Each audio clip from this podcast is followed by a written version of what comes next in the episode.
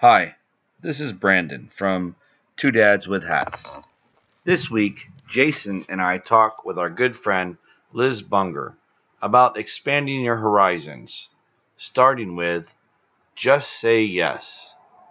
Liz and her team are an award winning technical support team, and their journey started with saying yes to professional development opportunity, which led to her sharing her passion and expertise in the industry. Jason and I are lucky to have Liz join our conversation today. So sit back, grab a glass of kombucha, and enjoy this episode of Two Dads with Hats.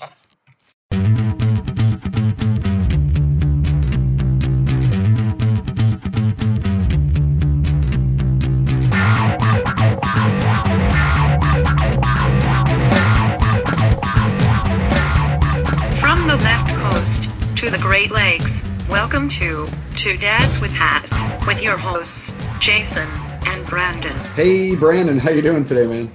Hey, Jason, you caught me mid bowl of ramen noodles. You see my giant bowl here, but it's not it's not really full. You can't see, but it's it's a misnomer.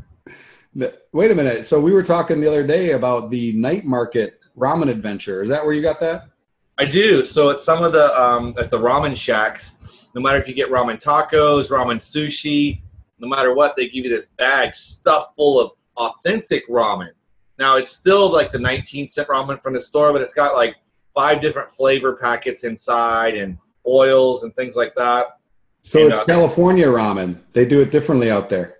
Oh yes, it's left coast ramen. Left coast. Well, remember when I was out on the left coast on my California adventure um, a month ago or so, I picked up um, a souvenir from the Sacramento River Cats uh, gift shop when I was at the baseball game. And tonight, just before the call, actually, my kids and I we put together this like Lego project, and it's one of those. Um, it's like a vehicle with the mascot in here. I don't know if you could see it. No, no way. He's got the mascot on there. The mascot, his name is Dinger. Dinger from the Sacramento River Cats. And this is kind of what- he, he doesn't look like a cat, but now that you say he's the mascot, he kind of does does resemble. They've got an awesome team up there. I used to live there.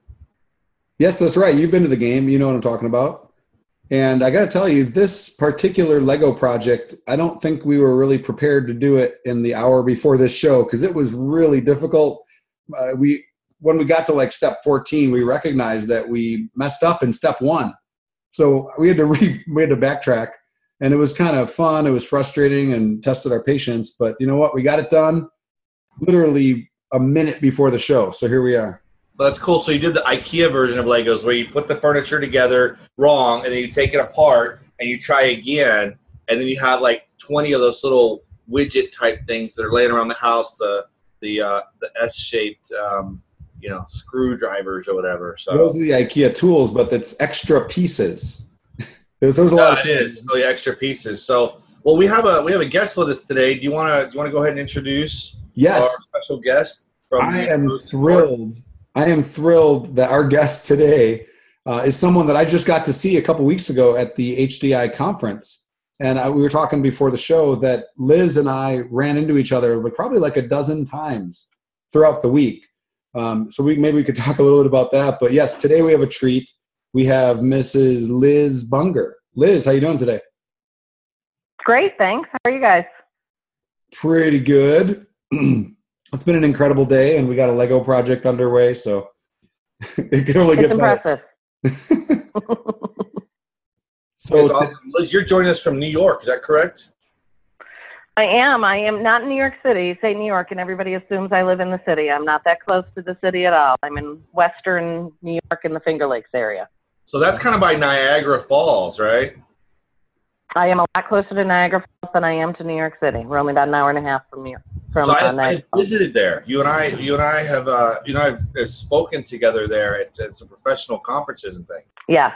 so today we wanted to bring Liz on the show for a couple of reasons, but the most Im- the most impressive reason that we just kind of discovered by accident is her connection with Simon Sinek and start with why.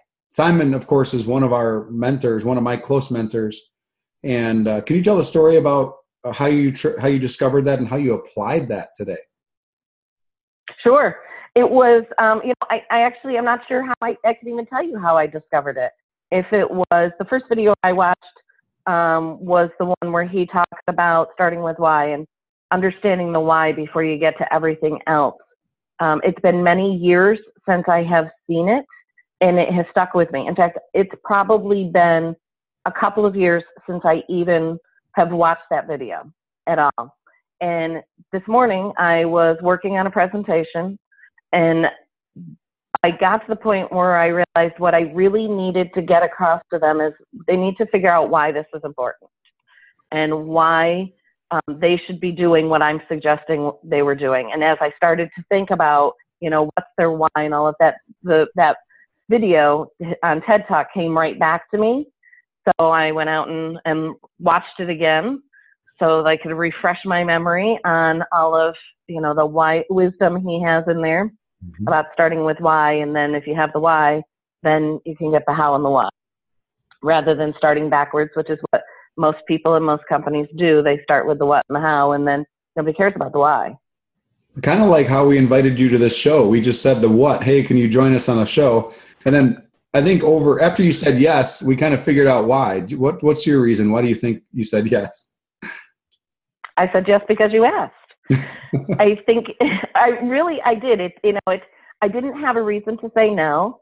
Um, I was channeling what I heard from you last year mm-hmm. at the summit conference that we were at when you were saying, and I think it was one of the last things that you said on the final day of our meeting together. And you were saying, you know, when people ask you to do something, just say yes. I think that I have done that more consciously over the last year than I did before. But unless I really have a reason to say no, then then I'll say yes. Sure, I'd be happy to. And I was, of course, honored that you even asked. Thank you. I love that. And Brandon touched on it uh, in a much earlier show. We were talking about, you know, would you walk up to someone and and give them one percent of your annual income? Would you give them, you know, if you make a hundred thousand dollars a year, what is that? One thousand dollars is one percent. So would you say, hey, here, can, can you give me a thousand dollars? You'd say, no. What the heck are you talking about? But we also ask for people's time and it's fascinating to see 1% of people's time, if you slice and dice it per year, that we do say yes to. And the reason why we say yes is maybe we can learn something and maybe we could help them in some way. It's part of the mission of this mm-hmm. show. So thank you for that. Thank you for being on our show. You're also one of the reasons why we brought you on, you're also interested in the world of KCS and knowledge centered support, knowledge centered service. Is that right? It is. I've I've become very passionate about that over the last few years. BC, you got something? Oh, I just saying knowledge center support. It's it's so huge. Actually, I was at an industry meeting today, and that was the only topic for 90 minutes of people talking about the return on it. I was hoping that Liz, mm-hmm. you've given presentations on this. Um, you and your team have won awards on this. Can you talk to us a little bit about knowledge center support and, and how it applies um, specifically in, in your thinking? Sure. There's a lot of different ways to do knowledge management and capture knowledge, and there's a lot of differentiations between, um, you know, clarification, I should say, on what is knowledge. So there's training, there's documentation. Documentation is, you know, full books of stuff that nobody has time to read, and then knowledge.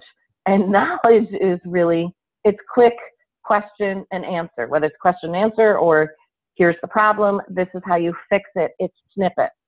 It's easily consumable and you can get the information when you need it and have the answer when you need it. The big difference with KCS, with knowledge centered service, is that it's bottom up knowledge. So it's um, it's knowledge that is created by people who have the answers to the questions. What a lot of companies will do is they'll have this great knowledge engineering approach and they create a team of people who they sit around and they think up these are the things that we think people are going to ask and they, what they're going to need to see and then they put it in the knowledge base and then let's say jason comes up and he says hey i found this other question and answer i think it'd be great to have in the knowledge base And many times it takes them two months to get it out there. And now Jason doesn't even care anymore. He forgot that he even asked about it, and nobody's asking that question anymore. So KCS is a methodology that was created by the Consortium for Service Innovation, and they do it the other way. It's bottom up, and we create knowledge as it's needed. Um, it just in time quality, so it's just what we need right now, and then you make it easily accessible and consumable for others. And that's also That is a very short version of it. yes, that's a great overview, and it's also more engaging for the teams. You know, the one way to do it the old way is where a manager would give their team, uh, everyone on their team, a goal or an objective for the year to say you need to add five knowledge articles per month. What does that even mean, right? Some people are just doing it because they have to do it, and then they they're not engaged. Mhm. So the KCS method is actually improving engagement without even trying. Is that right? Absolutely, because people will buy into more what they can participate in. So if you're going to let me get in there and actually contribute, and you're saying to me that whether you've been here for a month or you've been here for five years, your knowledge is just as valuable to the organization. We want you to share what you know um, with everybody so that everybody can can gain from that. So Brandon, you have a picture that you drew here. What's that? Yeah, this is my artwork here. So this is a, a tower with thousands of people working in it. I, I don't know which is more difficult. The ideas that come up from up here on Mahogany Row at the top or down here in sub basement three. You know, so the, if you ever seen the IT crowd, you know, down there. So we've got to figure out things that are better. So I, I'm interested in, in how um, in KCS, kind of a specific KCS type question, Liz, if I could ask now, is that okay? Sure. So I think one of the challenges with knowledge center support and with knowledge in general is is uh, not just getting people to use it at the front lines or authoring it, but getting people at a second and third level, a, higher tier, people who may have been working with that system, with the application for say 20 years, and they they know everything about it, and getting them to actually use knowledge each time. Uh, do you have any take on how to apply knowledge center support to some of our seasoned teams? I think for anybody, you need to find the what's in it for them. What I find with those more seasoned teams is they are frustrated because people keep asking them the same question over and over again. So you have someone who's been doing it for 20 years and they're the expert, and then they're complaining because they can't get things done because there's a line at the desk. Which I always say to them if you want people to stop asking you questions, put it in the knowledge base. That's how you get those things to stop. You need to share your knowledge in a way that they can get to it easily and they don't have to come to you unless there's clarification needed. And if there is, then you capture that and you update the knowledge and you don't have to make that clarification next time. That's excellent. I like that. Can I, can I just follow up real quick, Jason? yep. Is what about issues that have to go to that team because because of security or parameters or time, whatever it is. So it's ones that always will go to that third level, and they'll happen. Maybe not over and over again, but they will happen. Mhm. So have you have you encountered that challenge before? even those newer teams still have, or the more senior teams, they still have new people who are going to join their team at some point. Um, I don't know of any team that is stayed intact from beginning to end, and you know nobody, unless it was a short-term team anyway, um, and nobody came in new. So the having that knowledge out there, even if it's just going to be for your team, it can be there for the newer people that are coming in. The other thing that I find is with some of those teams is they have experts on the team in specific areas. So if you're, let's talk, pretend it's a security team and there's someone who's an expert in one area and somebody's an expert in another. And let's say someone wants to take a vacation. Nobody wants to get called from work on vacation.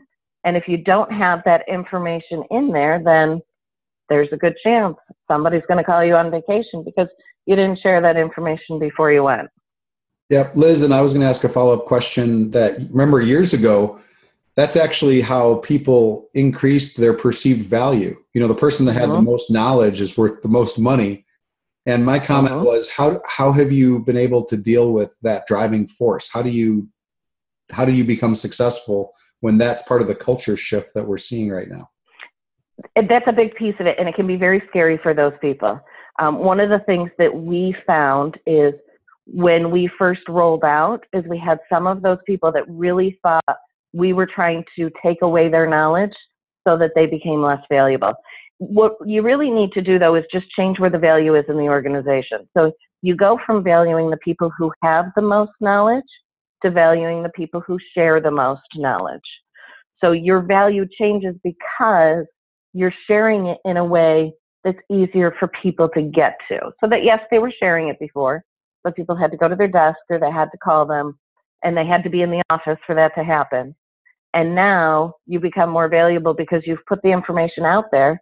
We can see who put that information out there also, and you celebrate those.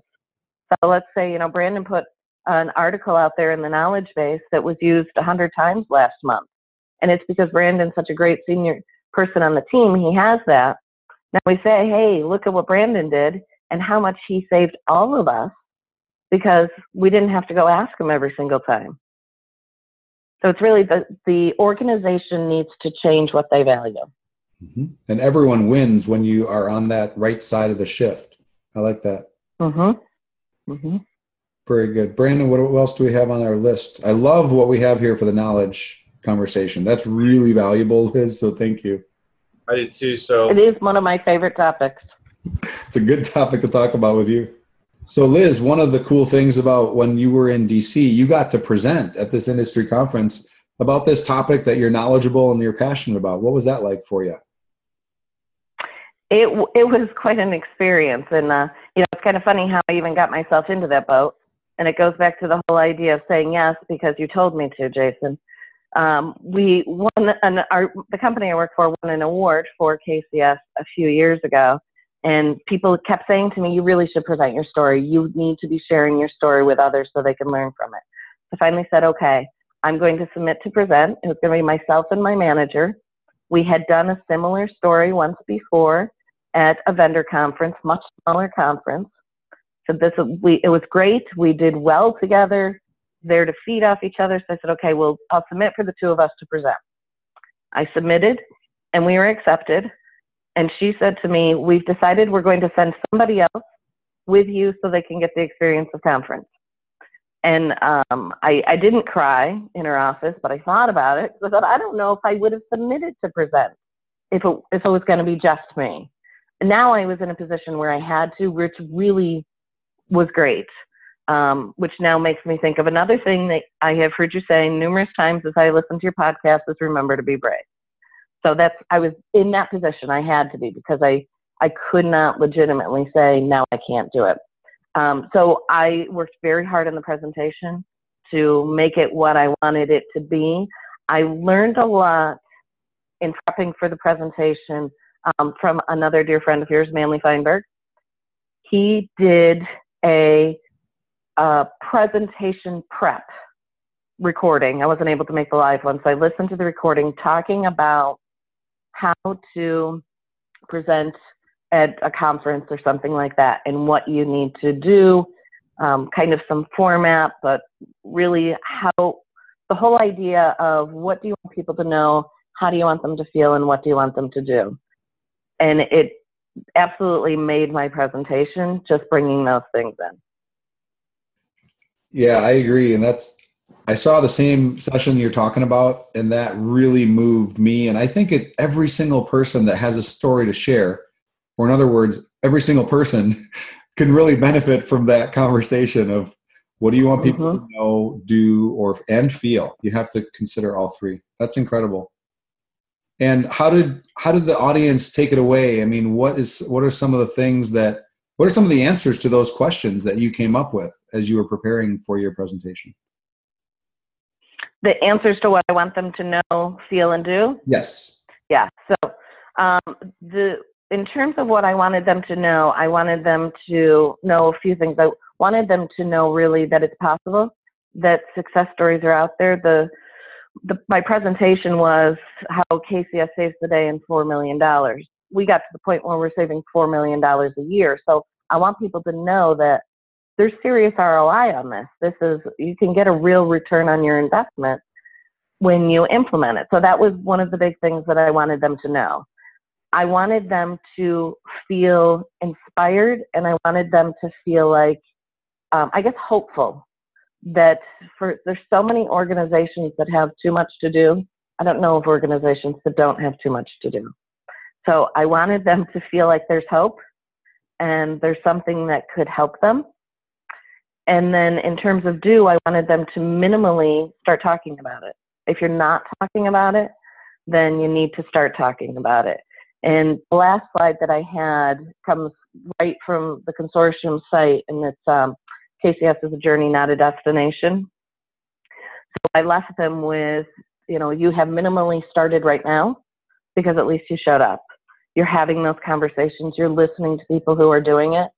Um, now go back and start thinking about how you can make this work in your organization. And that's some great advice as a one easy step. Just let's start talking about it. If we're not yet, Right. let's recognize that we're not and let's start doing it. That's that's good advice too. Liz, you're gonna be the first person on our show to end our show because we always end with something off topic. Could be a movie we saw, a book we read, a pebble we tripped over that made us have some epiphany about the metaphysical plane. Um, so you're gonna be the first person to ever on our show end our show with one more thing, and then we say goodnight, but or goodbye. Are you up for it? Uh, are you going to tell me the topic? No, I'm gonna spring it on you. of course. I'm sorry. Wait a minute. Wait a minute. Yes, I'm up for that, Brandon. Of Thank course I am. It will not. It will not be. Will not be a surprise. You're gonna laugh, I think, and then you're gonna tell tell us about it. Okay. Okay. Yes. So hey Brandon, do we have time for one more thing? We do, and actually, I wanted to bring up something. Um, Liz, when I was in the Rochester area at the conference and and, and or at the technical association meeting that was there, um, you and a couple of the of the local officers there, volunteers, took me out and we had dinner. And I'm trying to remember what the name of that that meal was that you guys got me. it was a garbage plate. Say, say We- that again. We had a garbage plate. Yes, that's Rochester, New York, New York is known for our garbage plates. Enough so that the the restaurant that came up with it has trademarked it. So what you had was actually a knockoff garbage plate A knockoff. because every place around a knockoff garbage plate, kind of like buying a knockoff Coach bag. Mhm. Um, every place around here has their own version, and they have to call it something slightly different. So a trash plate, uh, you know, something that doesn't say garbage plate. But yes, we are known for our garbage plates, and it is two sides. Typically, the traditional is macaroni salad and home fries, and then you get meat. It's usually either two cheeseburgers or two hot dogs. Some you can get a little fancy and mix it up and do one and one if you want. And then they put mustard, onions, and meat hot sauce on top of it. And it's all served in one big styrofoam container. There's not, if you're the type of person that doesn't like your food to touch, this is not the meal for you to eat. It's this this just can't be done. It's uh yeah, it's it's something everybody should come to Rochester for. I It was usually awesome. recommend them. Hmm. Yeah, they're best at about two o'clock in the morning when you're on your way home.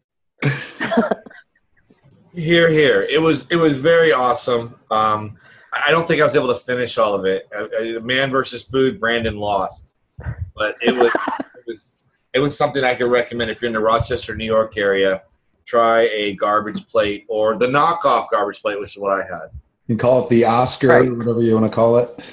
Oh yes, Sesame Street. Well, that's pretty cool. Uh, that, that checks a lot of boxes for me. I've never been to Rochester yet, but I, when I travel, I always love to experience something that's local that you don't necessarily get somewhere else. So that sounds like that checks checks all the boxes, right, Brandon? I've, I've never had anything that even comes close to it. It belonged on Food TV. Oh man, Awesome. Well, this was great. Uh, Jason and Liz, thank you so much for coming on our show with us today and sharing your time with us and sharing with our listeners uh, several key things which I think could be used for personal life, for work, for relationships. There's there's a lot there that I think would help when you really dig into it. And maybe we'll have you uh, if we can convince you maybe come back in the future and give us an update on things. Of course, I'll say yes. I appreciate the two the two asks. Thank you, Liz. And I have to say, now my face hurts from smiling pretty much the entire episode. I don't think I've smiled. So I really needed that. So thank you for today. Awesome. Thank you. Thanks, everybody. Have a good after rest of your day, evening, night, week, weekend, holiday, etc. Enjoy. Thank you again, man. Thank you, Liz. Good night. Bye. Good night. Thank you. Bye.